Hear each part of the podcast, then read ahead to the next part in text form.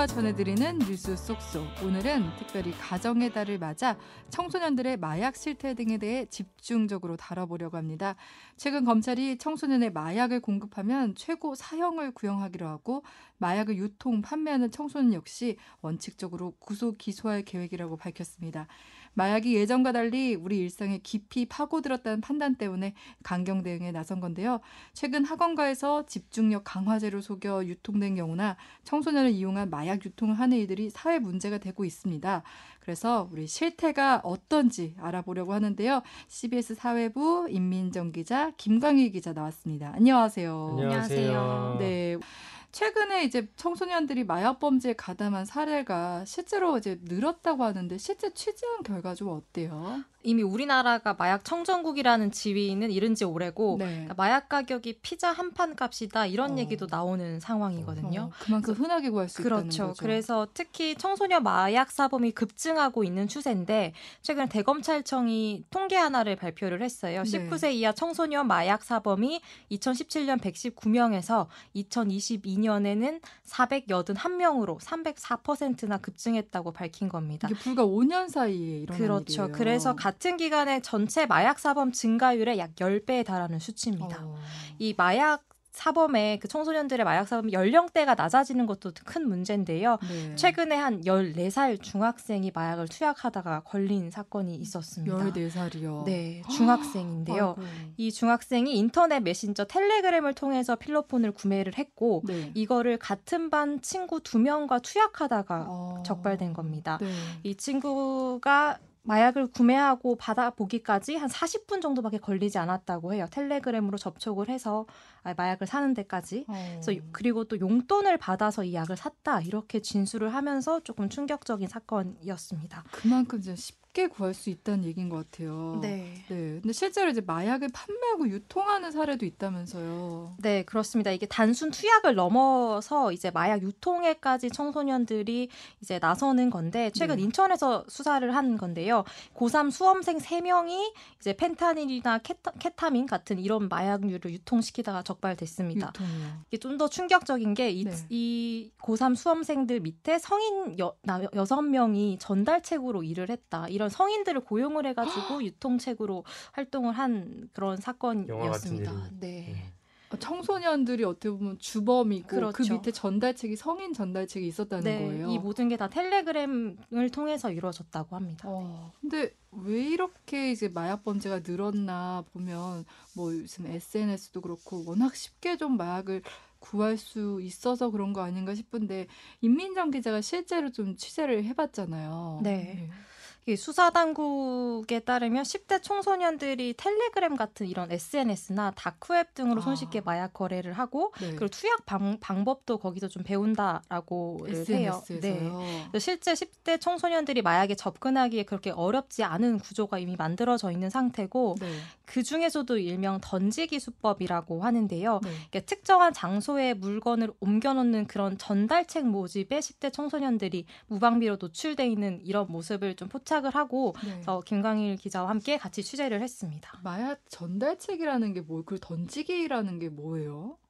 그러니까 어디 어, 판매자랑 그 마약을 사는 사람이랑 네. 직접 만나서 거래를 하거나 음. 이렇게 다이렉트로 하게 되면 만약에 둘 중에 한 사람이 걸리면 불수가 있잖아요. 아. 보통 마약 수사가 이런 식으로 하나 잡고 얘 타고 하나 또 잡고 이렇게 그런 식으로 마약 수사가 많이 이루어지거든요. 음. 근데 이걸 알기 때문에 진화를 한 거죠. 음. 그 사이에 연결고리 를 끊고 하나의 브릿지를 더 만들어서 네. 모, 전혀 모르는 사람을 여기 껴서 어. 어, 이 사람을 통해서 마, 그 마약이 전달되도록 하는 건데 네. 이제 운반책이라고도 불리는데 음. 이 사람이 그러니까 어, 판매자의 명령 지시를 받아서 어디다가 마약을 좀 떨구고 와라라는 음. 얘기를 듣고 그대로 이제 마약을 전달 받아서 어떤 툭 떨어뜨려 놓고 오는 겁니다. 그리고 아. 그러면 나중에 이 구매자가 어, 어떤 방식으로 돈을 지불을 했겠죠. 네. 네, 구매자가 마약을 찾아갈 때 던지기가 되어 있는 마약을 그냥 집어 오는 과정을 아. 뭐 이제 던지기 수법이라고 말을 하고 있습니다. 이게 검찰의 수사망을 피하기 위한 방법이라는 거죠. 그렇죠. 예. 네. 전달책 지원이 어렵지 않다면서요. 네, 저희가 실제로 해봤는데 이게 텔레그램이라는 그 메신저에서 접선이 일단 이뤄지고요. 마약 전달책을 모집하는 계정을 그럼 어디서 찾느냐 음. 하면 이게 온라인에서 좀 은어 몇 개만 좀 조합을 하면 아. 금방 좀 찾을 수가 있더라고요. 네. 그래서 그렇게 찾은 계정을 통해서 저희가 판매상에게 좀 접근을 한 겁니다. 네. 그래서 뭐 저희가 10대 청소년인 척 해보면서도 접근을 해보고 뭐 40대 여자이다 뭐 이런 식으로도 여러 가지 신분을 좀 바꿔가면서 접촉을 해봤습니다. 어. 이게 이, 런 얘기가 처음 나온 건 아니에요. 마약을 사기가 그, 뭐 어, 그만큼 쉽다. 뭐 어, 검색하면 나온다. 텔레그램으로 접촉 이런 얘기를 많이 들었었는데 저희도 네. 그래서 그 방식을 우리도 어떻게 하면 취재하면 할 수 있을까를 생각하면서 일단은 검색을 그냥 해봤어요. 몇 네. 가지 그냥 마약 생각나는 단어들을 검색하니까 그냥 바로 나오더라고요. 아. 바로 그 계정들이 나오고 그 계정이랑 바로 우리가 대화를 할 수 있어서 네. 딱 해서 한 1, 2분 정도 검색해 보니까 바로 해당 마약 판매하는 텔레그램 찾을 수 있었고요. 어. 아까 저 14살짜리 아이가 40분 만에 마약을 다 샀다라고 했는데 네.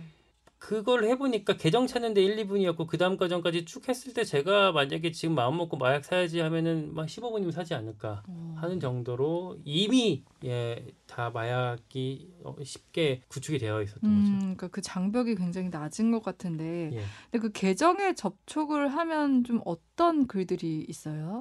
이게 좀 고액 알바라고도 좀 아, 알려져 있는데 네. 이게 일단 계정 소개글에서부터 한 달에 천만 원 고수익 보장한다 이런 식으로 좀 홍보를 하고 있었고요. 음. 그래서 대화를 해보면 이제 형 돈 많다, 형이랑 돈 같이 벌자, 뭐 절대 안 걸린다 이렇게 뭐 유혹하기도 하고 안심시키기도 하는 그러한 모습이었습니다. 이게 전달책으로 일을 했을 때 이렇게 고수익을 그렇죠. 얻을 수 있다. 네. 그래서 10대 청소년까지 좀 무차별적으로 마약 거래에 끌어들이는 모습을 저희가 좀 볼 수 있었습니다. 네.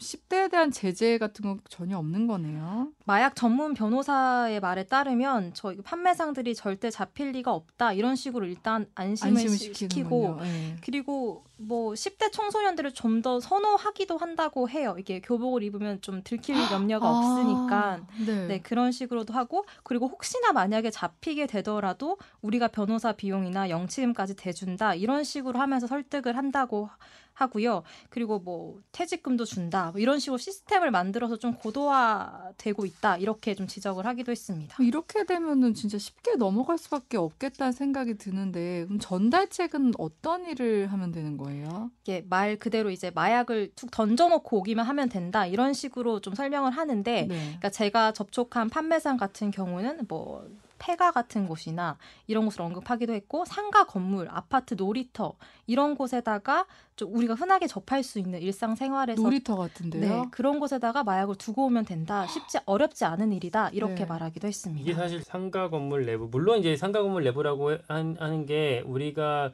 걸어다니면서 볼 수 있는 그런 복도의 한복판에 있는 건 아니고 네. 아마 특정한 뭐 지하로 내려가는 계단이라든지 아니면 뭐 천장이라든지 이렇게 좀 그렇게 숨겨놓는 게 가능한 지점들을 말을 하는 것 같은데 네. 어쨌든 우리가 평소에 걸어 다녔던 곳의 주변에 이런 어, 이 던지기에 이용되는 마약이 있었다라는 것 자체가 네. 되게 충격이었고 놀이터 같은 거, 경우에는 어쩌면 뭐 모르는 그쵸. 아이들이 있는 공간인데 네. 이렇게 하다가 뭐가 나왔을 때 아이들이 이 마약에 노출될 가능성이 있다는 생각이 드니까 지금 좀 무섭더라고요, 그거는. 오히려 이렇게 놀이터 같은 공간이 이제 아이들이 노는 공간이기 때문에 오히려 감시망을 피할 수 있다 생각하고 더 접근한 거 아닌가 싶기도 해요. 음. 네. 근데 이런 그 뭐 고수익 얘기를 하는데 실제로 좀 이렇게 돈을 버는 사례들이 있는 건가요? 이게 뭐 한 건당 이제 기본적으로 한 5만 원 정도의 가격이 좀 아. 형성돼 있는 것 같고요. 네. 그리고 실제 저희가 접촉을 하면서 어, 나는 지금 강남에 살고 있다. 이쪽에도 좀 마약 수요가 많냐. 이런 식으로 좀 접근을 했더니 거기는 이제 수요가 많아서 하루에 100만 원까지도 벌 수 있다. 아. 이렇게 하면서 좀 설득을 하는 과정이었습니다. 네. 그 너무 좀 저, 우리가 생각했던 것보다 너무 만연하게 퍼져 있다는 생각도 들고 이게 돈을 쉽게 벌 수 있다 하니까 청소년들이 좀 혹할 수밖에 없겠다는 생각이 들어요. 근데 임 기자가 느끼기에 좀 이런 조직들이 좀 얼마나 치밀하다고 느끼셨나요? 근데 이게 제가 이제까지 설명한 것만 들어보면 좀 접근은 쉬워 그쵸? 보이는데 네. 이게 실제 전달책 일을 하기까지 좀 판매상들이 요구하는 게 있어요. 이게 대표적으로 뭐 신분 인증이랑 보증금을 내라 이렇게 음. 말을 합니다. 네. 아 조건이 까다롭군요. 어떤 것들이 있는 거예요, 그러면은? 이제 신분증을 일단 인증을 먼저 하라고 하는데요. 네. 이게 좀 스스로 좀 겁을 내게 만드는 측면이 커요. 실제로 그러니까 자기 신분이 이미 들어 이 사람들이 아. 갖고 있다라고 생각을 하면 어, 쉽게 이 어, 발을 들여놨다가도 빠져나오지 못하는 그쵸. 경우가 이- 어. 있죠. 그래서 실제로 텔레 마약방에서 전달책을 하다가 이게 물건을 갖고 도망갔다 하면 이 사람들이 공개 수배를 하는 것처럼 얼굴을 좀 텔레그램 방에다 올리는 그런 사례도 있다고 해요. 그렇게 되면 이제 청소년들이 쉽게 전달책으로 일을 하다가도 두려워할 수밖에 없는 거고 그러니까 음. 어딘가에서 좀 지켜보고 있다 이런 식으로 그래서 신분증 사진만뿐만 아니라 또 신분증을 들고 자기 얼굴이 나오게끔 사진을 찍어서 좀 보내라 이렇게 요구하는 경우도 있다고 합니다. 그 신분증이 없으면은 이 일을 할 수 없는 거예요.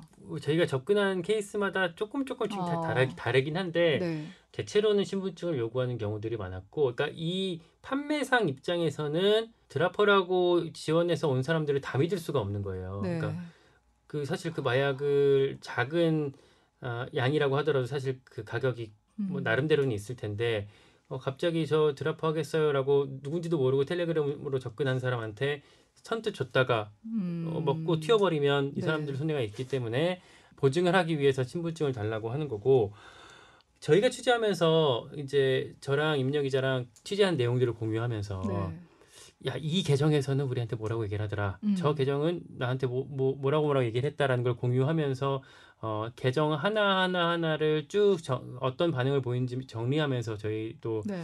이제 얘기를 했거든요. 근데 어떤 경우에 그러더라고요. A라는 계정에서 스무 살 어, 남성이다. 네. 어, 회사를 다니고 있다. 이렇게 얘기를 했는데 어떤 계정에서 어, 뭐 17살 학생이다. B라는 계정한테는요. 네. 그렇게 얘기를 했는데 B라는 계정이랑 한참 대화를 하고 있는데 B라는 계정이 저한테 그러는 거예요. 어? 당신 20살 직장인 아닙니까? 어 지금 회사 갔다 그랬는데 왜 나한테 갑자기 학생이라고 합니까? 어떻게 된 거예요? 추측을 해보는 건 A라는 계정과 B라는 계정이 어, 한 명이 도- 두 계정을 같이 갖고 있거나 음. 아니면 A랑 B랑 다른 사람인데 자기들끼리 정보를 공유하고 있는 거죠. 네. 아마 후자일 가능성이 클 것 같은데 음. 말투나 이런 것들 봤을 때 네. 그렇다고 한다면 지금 말했던 공개 수배라는 거는 네.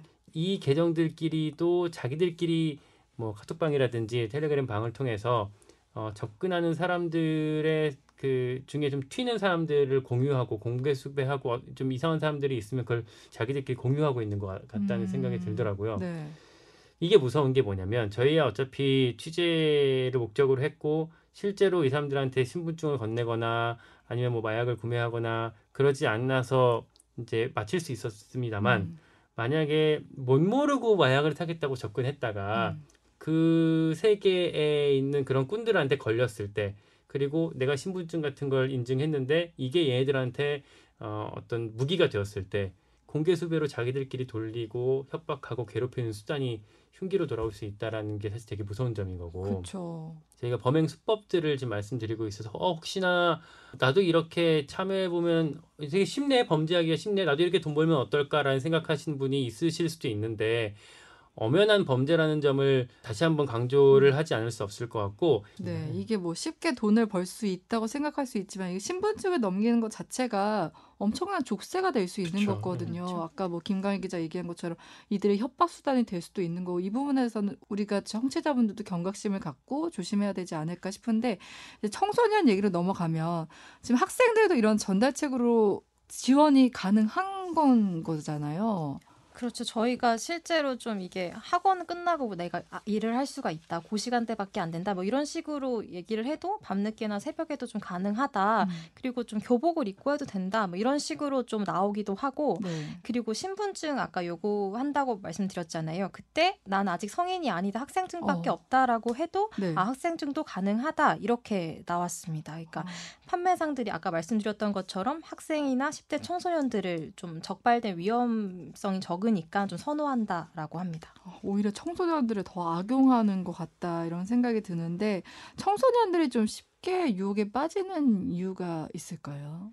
돈, 돈을 쉽게 벌 수 있잖아요. 사실 음. 또래 집단의 영향을 많이 받기 때문에 음. 누군가 돈 쉽게 벌, 벌었다고 하면 아 나도 한번 해볼까 어, 그렇게 그 빠지게 되는 경우가 많았다고 합니다. 이거에 대한 심각성이 또 약할 수도 있겠다는 생각이 들어요. 뭐 괜히 예전에 또래 문화처럼 어 이거 하면 멋있다 이런 그쵸. 이런 네. 이미지도 잘못 심어주고 있는 거 아닌가 이런 음. 생각도 들어요. 근데 전달책에 나서는 사람들은 대체로 어떤 사람들이 좀 있는 거예요? 어, 수사기관의 말을 좀 들어보면 네. 운반책들이 좀 보통 급전이 필요하거나 생활이 궁핍한 경우가 많다고 해요. 네. 네, 그런 사람들이 좀 이런 전달책에 고액 알바라는 이런 음. 잘못된 인식으로 좀 참여하게 되는 경우가 많다고 합니다. 근데 저는 이제 이렇게 얘기를 들으면서 뭐 전달책 뭐 단순히 돈을 벌기 위해서 한다 하는 것까지는 뭐 어느 정도 양해를 한다 쳐도 더 이제 위험하게 느껴지는 게 전달책을 하다가 실제로 마약에 빠져드는 사례도 있지 않을까 이런 우려가 들어요. 네, 실제로 그런 경우가 꽤 많다고 하고 네. 약간 젊은 10대 청소년들이 이렇게 전달책으로 일을 하다가 좀 호기심에 이걸 좀 찍어 먹어 보는 경우도 아. 실제로 있다고 변호사가 말을 하기도 하고 네. 이게, 이게 대체 뭐길래 사람들이 이만큼의 돈을 내고 이렇게까지 숨겨가면서 이게 마약을 사는 걸까? 이게 대체 뭐지 하면서 호기심에 좀 음. 처음에 접근을 한다라고 하고 네. 그리고 제가 실제로 마약상에 좀 접촉을 해볼 때 그러니까 약을 하냐라고 물어보더니 안 한다라고 제가 답을 하니까 네. 아 그러면 약을 하게 될 경우에 말을 해라 내가 샘플을 보내주겠다 이렇게 말하기도 했습니다. 같은 편을 만들려고 더 유혹을 할 것 같다는 생각도 음. 들어요. 음.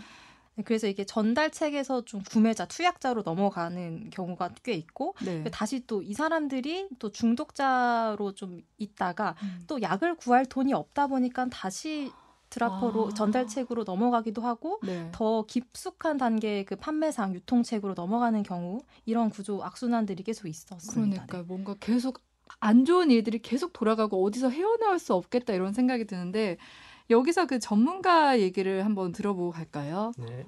알바생이 알바생이 불법적인 약물을 어디다 갖다 붙이는 거거든요. 돈을 받고 그러면 이 사람들이 신분 값을 해서 돈이 한 달에 모은 돈이 되잖아요. 그러면 판매하는 사람이랑 친해지잖아. 그러면 이제 약을 싸게 더 받는 거죠. 그리고 자기네들이 자기네들이 이제 판매책이 되는 거예요. 약을 했던 사람들이 어 나중에는 판매상이 되고 밀수 사범이 되고 이러는 거죠. 네, 마약 퇴치 본부 박영덕 센터장 말이었는데요. 네. 이제 결국에 전달책을 하다가 판매책에게 좀 직접 물건을 받고 똑같이 알바생을 좀 이렇게 통해서 팔면 돈이 더 되겠네. 뭐 이런 생각을 하면서 적극적으로 범행에 가담한다는 그런 얘기였습니다. 네. 중독자가 되면 좀 전문적인 유통 판매 조직에 빠지거나 아까 말씀드렸던 것처럼 약 비용을 감당하기 위해서 다시 전달책으로 일하는 그러한 악순환이 존재하는 겁니다. 그런데 이런 마약 범죄의 뭐 총책이라고 해야 할까요? 좀 잘 안 잡히나요? 이게 좀 늘어나는 마약 사범에 비해서 네. 마약 전담 수사 인력이 좀 부족하다 한 게 좀 현실이라고 하고요. 네. 그리고 이 요즘에는 이 전달책들이 수사망을 피하기 위해서 범행 방식을 좀 바꾸기도 했다고 해요. 음. 예전에는 구매자가 나타나면 그 좀 뒤늦게 이제 좀 늦게 전달책이 마약을 어느 당, 장소에 뒀 다면 이제는 미리 한 달 전이나 보름 전에 미리 마, 약을 갖다 놓는다고 해요. 그래서 그 위치만 좀 기억을 해놨다가 나중에 구매자가 나타나면 이 위치만 알려주는 방식으로 이제 범행을 저지르기 때문에 네. 경찰이 구매자를 나중에 잡고 아 이 사람이 어. 어. 디서 약을 샀 받았다라는 그 정보를 알아도 이미 그곳에 가면 CCTV 유효 기간이 지났다거나 아. 하면서 이 던지기를 했던 사람들을 찾을 수가 없는 그러한 구조가 있기도 해요. 네. 이게 굉장히 치밀하네요. 수법이 점점 더 이렇게 고도화되고 있는 건데 네. 그 수법만큼 경찰 검찰의 수사는 그 따라가지 못하고 있는 상황인 것 같고요. 음. 그 이, 이거를 그래서 어떤 정도의 실태인 그러니까 실태인지를 저희가 이번에 취재를 해봤을 때 네. 인력이 턱없이 부족하대요. 이제 경찰 같은 경우에 전국에 아, 마약만 전담을 하고 있는 수사 인력이 한 3, 400명 정도가 되고 네. 검찰도 뭐 그거보다 조금 더 많은 수준밖에 안 되는 상황. 그러다 보니까 따라가지 못하고 있다라고 얘기들을 하고 네.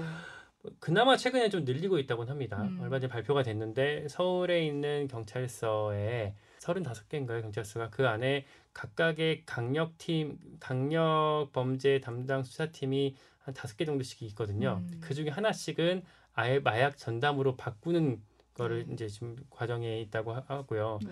그 이렇게 어느 정도 그래도 어, 의지를 보이고 수사기관이 조금 더 높이려고 하니까 음, 최근에 제가 봤던 마약상 개정에서는 그런 얘기들도 하더라고요. 아, 요새 우리한테 너무 어려운 시, 시절이 왔습니다. 그래도 우리 힘내서 어, 어. 마약 거래 좀 잘합시다. 이런 얘기를 네. 자기끼리 독려를 하던데 네. 그런 정도로 그 마약 상들의 분위기는 살짝 위축되는 음. 반응도 좀 어, 읽히기도 합니다. 음, 최근에 이제 단속이 좀 심해지고 늘어나면 수사 인력이 늘어나면서 그런 분위기인 것 같은데, 근데 이제 저희가 이제 마지막으로 그러면 예방책, 그러니까 청소년들은 어떻게 보면 되게 유혹에 약한 고리고 아까 우리 말했지만 또래 집단 문화도 있기 때문에 더 쉽게 잘 넘어가는 것 같은데 예방책 뭐가 있을까요? 전문가들은 이제 말씀 주셨던 것처럼 그런 청소년 특성 때문에 처벌보다는 예방 교육이 무엇보다 음, 예, 중요하다라고 하고 네. 그러니까 마약의 위험성을 잘 모르는 상황에서 마약 투약이나 거래까지 이렇게 빠져나갈 수 있기 때문에 예, 예방 교육이 무엇보다 중요하다라고 하고 마약에 대한 정보를 제대로 좀 줘가지고 교육을 해야 한다 이런 그래서 음. 학교에 전문가 이런 마약의 어, 실태들을 좀 알릴 수 있는 전문가를 육성하는 방법 어. 것도 좀 방법이 될 수 있다 그리고 네. 예방 교육에 대한 좀 예산 지원 이런 것도 좀 필요하다는 입장이었습니다. 네. 우리 옛날에 학교 다닐 때 어, 이제 술 먹지 마라, 담배 피지 말라 이런 교육들을 많이 해왔었잖아요. 그 수준이 지금 이제 마약까지 온 거니까 이제는 그런 교육 수준이 여기에 맞춰서 마약에 관한 교육들도 이루어져야 되는 상황인 것 같습니다. 오늘 얘기 들으니까 어떻게 보면 마약 범죄가 우리가 지금까지는 마약에 대한 경각심이나 경계심이 굉장히 낮았잖아요. 근데 그 수법이나 이런 게 되게 치밀하고 굉장히 한 번 빠져들면 빠져나오기 힘든 구조로 지금 돌아가고 있는 것 같아요. 그만큼 빠지지 않는 게 되게 중요한 것 같고 말씀하신 대로 학교 현장에서도 그 교육에 교육에 좀 더 많은 돈을 쓰고 또 수사 당국도 많은 인력을 늘려야 되지 않을까 다각도로 좀 노력이 필요하지 않나 이런 생각이 듭니다. 오늘 뉴스 쏙쏙은 여기서 마무리할게요. 지금까지 CBS 임민정 김강일 기자였습니다. 고맙습니다. 고맙습니다. 고맙습니다.